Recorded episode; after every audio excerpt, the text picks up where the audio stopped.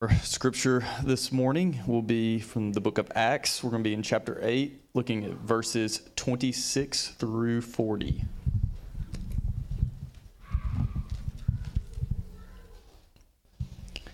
Now, an angel of the Lord said to Philip, Rise and go towards the south to the road that goes down from Jerusalem to Gaza.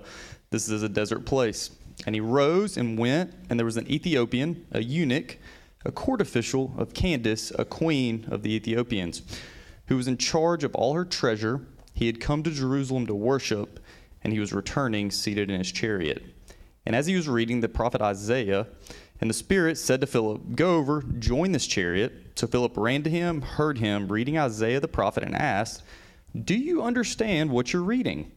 And he said, How can I unless someone guides me? And he invited Philip to come up and sit with him. Now, the passage of scripture that he was reading was this Like a sheep, he was led to the slaughter, like a lamb before its shearer is silent, so he opens not his mouth. In his humiliation, justice was denied him. Who can describe his generation? For his life is taken away from the earth. And the eunuch said to Philip, About whom, I ask you, does the prophet say this? About himself or about someone else? Then Philip opened his mouth, and beginning with the scriptures, he told him the good news about Jesus. And as they were going along the road, they came to some water, and the eunuch said, See, here is water. What prevents me from being baptized? And he commanded the chariot to stop, and they both went down into the water, Philip and the eunuch, and he baptized him. And when they came up out of the water, the Spirit of the Lord carried Philip away, and the eunuch saw him no more, and went on his way, rejoicing but Philip found himself at Azotus, and he passed through and preached the gospel to all the towns until he came to Caesarea. The grass withers, the flower fades, but the word of our God will stand forever. All right. Thank you, Luke, and thank you, Michael. Uh, my junior year of college, uh, I went through a time that I've described as being God haunted. It's kind of a weird way to put it, and here's what I mean by it. Um, so I was kind of uh, your stereotypical fraternity guy. there's a lot of good things that happen in fraternities. I was in the stereotypical bad way. Um, and, uh, but, but I couldn't stop thinking about God and where I stood with Him. And, and I was the kind of guy, I grew up going to church. I knew that Jesus died for my sins.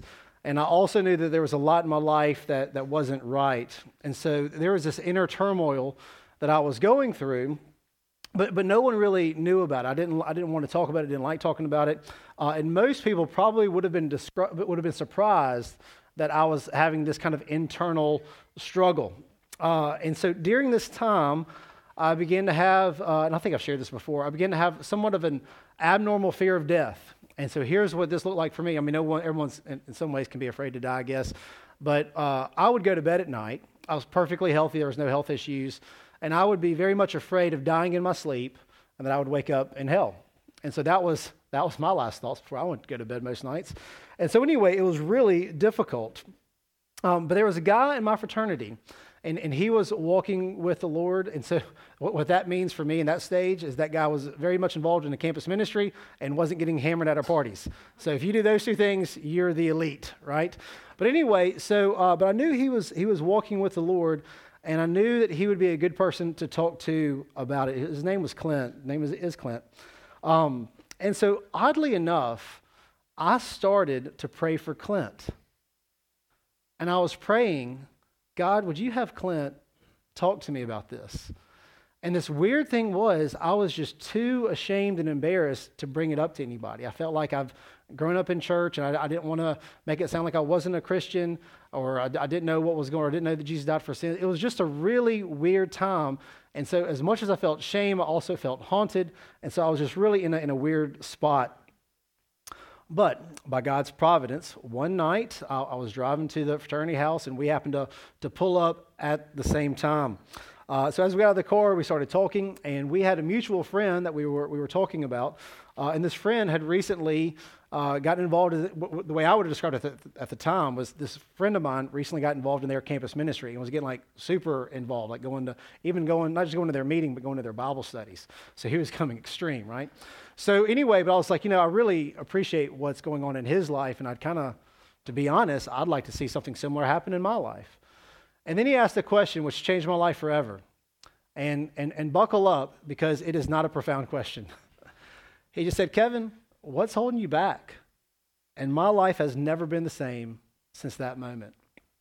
Now, when, when he asked that question, I didn't have some revelation of, here's the thing that's holding me back. Or what, what happened from that question, I, I, I don't even remember what I said. I said something probably stupid and, and ended up landing on, I really don't know what's holding me back. And so, but from that moment, he and I began to meet up somewhat weekly. I started going to the campus ministry, got involved in Bible studies, heard the, the, gospel, the scriptures taught over and over and over, and slowly my life began to change. Uh, and, the rest is history. From that moment on, I've, I've never quite been the same. Um, and, and, and my, my story is, is, is one of those where I'm not real sure when I became a Christian. Like I said, I, I grew up in the church. I don't remember ever thinking, ever, ever not knowing that Jesus died for sins. I, have always had heard that. I knew that. Um, maybe it was when I was really young. Maybe it was sometime in junior high. Uh, but it might very well have been my junior year of college when I, when I truly started to follow Jesus, or as the Bible might describe it, as being born again. Now, now here's one thing that you cannot do from that story. You, you cannot plug in what happened to me with other folks and expect the, the same results. Like if you were to leave here and, and, and if you were to go ask 10 people, hey, what's holding you back? I mean, you might not get really any much of, of a response. But for me, it was life changing. I mean, th- th- this changed the, the, the course of, of my life forever. And, and the reason it did is something, something was going on underneath the surface that no one could see. And, and whenever you hear an evangelism or conversion story, there are some elements, there's some ingredients that are always there. Uh, and they're in our text today. They were in my story, and I'm pretty sure that they are in your story as well. And so, so here are the three ingredients uh, to effective evangelism. First, there's God's providence. All right, step one, it's already out of our control. Two, the work of the Spirit. And three, the Word of God. So, so let me spend a little bit of time on each one of these. First, let's talk about God's providence. We, we just uh, recited together the 27th question and answer of the Heidelberg Confession. I'm going to read it again. What do you understand by the providence of God? The almighty, everywhere present power of God, whereby, as it were by his hand, he still upholds heaven and earth with all creatures, and so governs them that herbs, grass, rain and drought, fruitful and barren years, meat and drink, health and sickness, riches and poverty. Indeed, all things come not by chance, but by his fatherly hand. All things come not by chance, but by his fatherly hand. As Christians, we should not believe in chance or luck. We are instead to believe in the providence of God. All things come not by chance, but by his fatherly hand. So, in our text today, there is no doubt this meeting between Philip and the, and the Ethiopian, it happens by the providence of God, and it's even explicitly by the providence of God. In verse 26, you read this Now an angel of the Lord said to Philip, Rise and go toward the south to the road that goes down from Jerusalem to Gaza. There is a specific place where the Lord wanted Philip to be. Then in verse 29, we read this The Spirit said to Philip, Go over and join his chariot. And then in verse 32, we see that the Ethiopian just so happened to have a copy of the book of Isaiah, and he just so happened to be reading Isaiah 53. That's all about Jesus. If you're not familiar with Isaiah 53, Isaiah 53 is one of the anchors of my, my faith because this was written well before the time of Jesus. And it starts off whispering about Jesus and it begins to scream Jesus as you go through that book. And that's the, the, the, the book, the chapter that this Ethiopian was reading. So this was not by chance. This wasn't a lucky moment for the Ethiopian or for Philip. This moment is a product of God's providence. This was being orchestrated by God.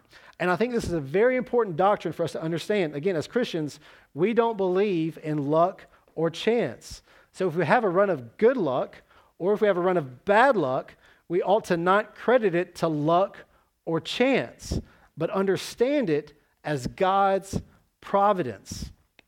And even more than just understanding it as God's providence, Paul tells us in 1 Thessalonians 5:17 to give thanks in all circumstances. And that seems odd, give thanks in all circumstances. Well, it doesn't seem odd if you understand that all things come by God's fatherly hand, not by chance, but by God's fatherly hand. So this Ethiopian was on God's agenda. He was not just lucky. God had him come all the way from Ethiopia uh, to have Philip explain the gospel to him. And this Ethiopian was a part of a bigger thing that God was doing. And if you remember back in Acts chapter 1, Jesus told the apostles they would be his witnesses in Jerusalem, Judea, Samaria, and to the ends of the earth. So, up till now in Acts, Jerusalem, check. Judea, check. Samaria, last week, check. The ends of the earth, or Ethiopia, check.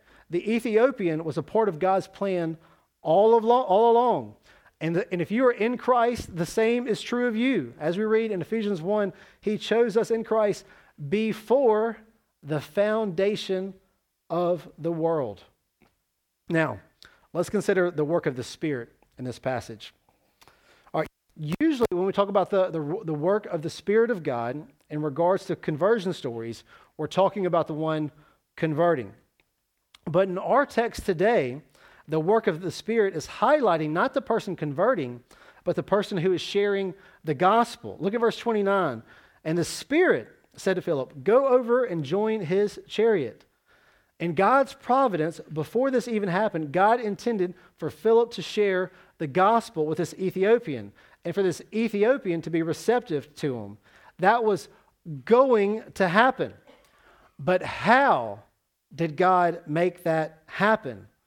God made it happen by the Spirit of God saying to Philip, Go over there and join the chariot. And I'd love to talk to Philip about this moment. I'd have a few questions for him. I'm curious. I'd like to ask him, was that, did you hear it, it audibly? Like, did you hear it like you hear my voice, like go over there? Was it, was it that clear? Or was it this unmistakable impression? Was it just this, you were just very much compelled? It wasn't an audible voice, but it might as well have been. It was so clear. Or was it just a subtle inclination? Like, you weren't quite sure. You felt a, a bit moved to do that. Uh, and then after, after the fact, it was, oh, this is clearly the Spirit of God doing this. But it, it's not clear what category it, it, would, it would be in. But what is clear is that Philip was directed by the Spirit to do something, and he did it.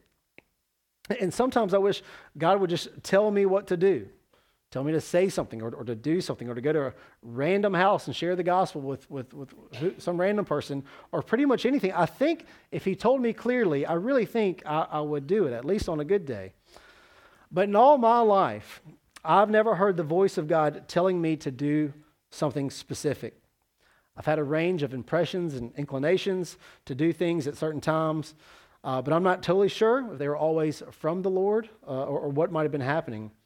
And, and I think there can be a danger of going to, to one or two extremes. One, one extreme might be re- relying on something mystical like this, to where um, you're, you're wanting to know what to do and you're kind of relying on, on, on a sign from the Lord.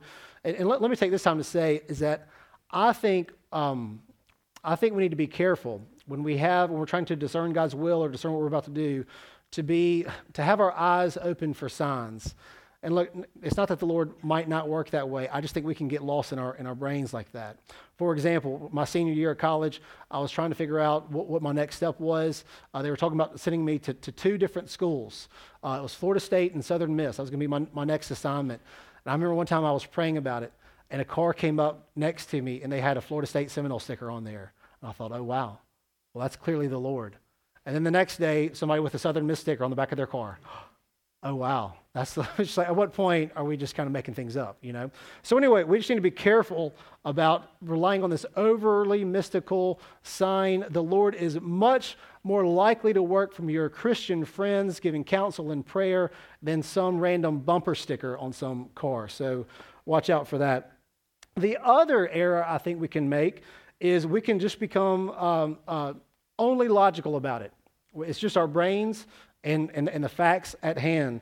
And, uh, and where, where logic and reason tend to have more influence than the spirit. And, and so this is where I think those of us who are, who are uh, more reformed in our theology uh, can, can tend to err. Um, people sometimes make fun of us, and they, they call our Trinity God the, the Father, the Son, and the Holy Bible, right? It's almost like it's, it's just the scriptures to the neglect of the Spirit. Uh, but, but the work of the Spirit is not something we can neatly put into a box, right? I mean, the Spirit asked Philip to go up to this random chariot and the Spirit might ask you or me to do something that seems odd, and that if we were ever just sit down and think about what to do next, we would never come up with it. And, and I've mentioned before throughout the series that we shouldn't expect miracles at the same rate that the apostles saw it in Acts. I think God was doing a unique thing in their time to, to uh, confirm them as his messengers. But I don't think it should, means that we should rule out miracles altogether, that they would never, ever happen. Uh, in, in a similar way, we need to be careful about, the, about putting the Spirit in a box, where, where the, the Holy Spirit is just a theological category. The Holy Spirit is a person, lives in us, leads us, guides us, and if the Spirit of God lives in us, then we should expect the Spirit to lead us to do things that we might not normally come up with on our own. I'm, I'm a bit of a planner. I, I like to plan my days, my week, and my year, and I like to stick to those plans. But, but one thing that you guys, if you're a planner, if you know planners, married to a planners, one thing that can be tough is that we don't always hold our plans loosely. And we need to leave margin in our lives for the unexpected guidance of the Spirit. And I wonder how many of our days might be different if we approached every day like this, as if the Spirit was going to lead us to do or say something that we were not planning on doing or saying that day. We should ask to be led by the Spirit daily, and even several moments throughout the day, we should ask our God, What do you have for me right now? That we don't see or understand or have planned. And I bet if we did that, I bet our lives would be a lot more exciting because I, I, I bet it would go off, uh, off script for us on our agenda. Now, one thing worth noting um, is the question about um, if, if the Spirit is really leading us. So let's say we do that. Let's say in a moment we're saying, like, yeah, I really do want to be led by the Spirit. Lord, what do you have for me? Uh, I think it can be profoundly difficult to discern what is from God and what is just our thoughts. Uh, maybe the most time it's impossible. But if we have an inclination to do something, and that inclination is in line with what the, what the, what the Spirit, with, with, with, with what the Scriptures teach, then we really have very little to lose. So, so Philip went up to this chariot, and this wasn't going to happen, but what if the guy said, Get lost? Well, he followed that inclination, and the guy told him to get lost. It was weird. Weird moment. He lost very little. And so there's just a sense where I wonder if following the spirit, the leading of the Spirit, might involve some risk. But if we're willing to follow the, the Spirit's leading, we just might find that there's a lot more of the Spirit's leading in our life. Like, like the golfer Palmer, like, like the golfer Arnold Palmer said, the more I practice, the luckier I get. The, the more we seek the Spirit's leading, the more we are led by the Spirit. I'm really beating up on the idea of luck today. Um, so, in summary, so far, uh, we've seen that this conversion came by God's providence and by the work of the Spirit in Philip, not just in the one converting. And there's one more thing, one more ingredient to consider in this evangel- evangelism conversion story, and it's the Word of God. So spend some time there. So Philip runs to the chariot. The Ethiopian is reading Isaiah. He asks if he understands what he's reading. He says he does not. Uh, and then as we read that beginning with this scripture, Philip told him the good news about Jesus. Now, I think when it comes to, to the Word of God, we might underestimate not the importance of God's word, but I wonder if we underestimate the power of God's word. In, in, Genesis 1, we read that God created the world and everything in it by his word. In Luke chapter 8, verse 11, Jesus compared God's word to a seed that gets planted and grows in the heart of a believer. In 1 Peter 1.23, we see the word of God is the stuff from which we are born Again, it says this since you have been born again, not of perishable seed, but of imperishable, through the living and abiding Word of God. And the Word of God is not just ink on paper, It's a living thing. It's alive. Hebrews 4:12 says the word of God is living and active. It's not just ink on a paper. It's living and active, sharper than any two-edged sword, piercing to the division of the soul, of spirit, of joints and marrow, discerning the thoughts and intentions of the heart. That's cutting deep to the thoughts and intentions of the heart. And I'm quite sure that none of us have fully have our minds wrapped around this idea that the Word of God is alive and it's active. And if we did, I bet we'd approach the Word of God differently.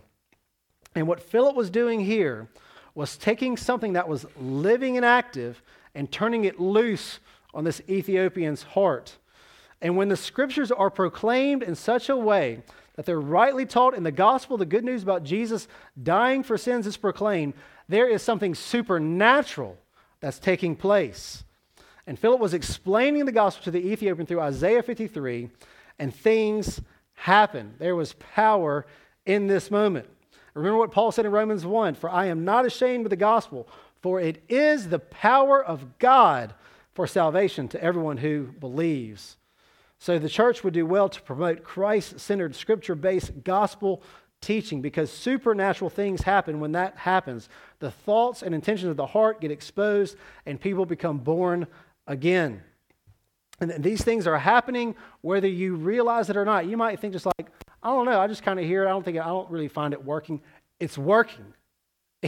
Even, even in my worst of sermons, like if it's, if it's we're preaching the gospel, the, the scriptures accurately, we're preaching Christ, it's at work. 1 Thessalonians 2.13, Paul wrote this. He says, We also thank God constantly for this, that when you received the word of God, which you heard from us, you accepted it not as the word of men, but as what it really is, the word of God, which is at work in you believers. It's working in them. It's working in you, whether you realize it or not. You know, I have a, um, have a hard time with, with allergies. Uh, seems like a couple times a year I'll come up here and I'll apologize for my handkerchief that my wife hates that I carry around. Uh, and so anyway, um, so anyway, good news is there's some medicine for that. I can take some medicine and my allergies are, are, are better. It's not as bad. I don't know how it works. I just take it. I, I take it because I believe it works. And I don't know what the pill does, and I don't think I really have to understand the inner workings of what this little pill does to my allergies and what's happening internally. I just believe it works. And so you might say, I receive the pill because I believe it works. And it's similar with the scriptures. You need to know that there is power in the Word of God, and you don't need to know how it works, just that it does, and make it a habit to receive the Word of God. And finally, I'd be remiss if I didn't talk about baptism for a bit here uh, baptism. Uh, once the Ethiopian believed the gospel, he thought he should be baptized, and he was right. The appropriate response to believing the gospel is to be baptized. So if you believe the gospel that Jesus died for, for, sin, for your sins, and you desire to no longer be at peace with sin in your life, but to follow Jesus instead, then you should be baptized. And please talk to me if you would like to be baptized. Uh, you know, I, I, have a bit of an odd story with baptism. I grew up in a Methodist church uh, in my 20s. I was a part of the Presbyterian church. Um, and so both tr- traditions um, uh, baptize infants rather than only believers, as most Baptist church or as Baptist churches would do. Uh, and in my 30s, I became persuaded uh, that even though I was baptized as a child, I'd not been baptized uh, since I came to, to, to faith, a sincere faith. And at the time, I was a campus director. I had a couple kids. Uh, I felt like the, the, time had gone. I'm kind of in the club already, and uh, I'm not sure if I really need to be baptized. Um, but over time, uh, I was persuaded from the scriptures, and then this nagging conscience that just wouldn't let me kind of excuse it anymore. And I felt like, you know what? Even if it seems weird, even if it seems late to the game, I just need to get baptized. And so I got baptized as an adult believer. Um, and my and because I saw it in the scriptures, my conscience wasn't letting me not do it, and so uh, I was obedient to what I thought was clear in the scriptures. So if you have not been baptized as a believer, I would say you should, and I think the scriptures teach that you should be baptized. Now, let me tie all this together that I've gone through. The ingredients for effective evangelism are these. Number one, God's providence. Number two, the Spirit of God, not just in the hearer, but in the one who is sharing the gospel too. And three, it's the Word of God, the imperishable seed by which people are born again. And finally, when someone, by God's providence, the work of the Spirit, and the Word of God comes to saving faith and repentance, they should be baptized. And may that be put on repeat at Redeemer Church until Jesus returns. Let's pray. Father in heaven, thank you for your good and kind providence, that for all those who love you uh, or know that your good providence is working all things together for good, uh, even the bitter things, as Michael mentioned earlier. So help us to trust in your providence. Help us to rely on your spirit that you put in us to lead us and to guide us, and help us to be students of the Word of God that we might do all your will and even be more discerning with what the Spirit might be leading us to do. And Jesus, it's in your name we pray. Amen.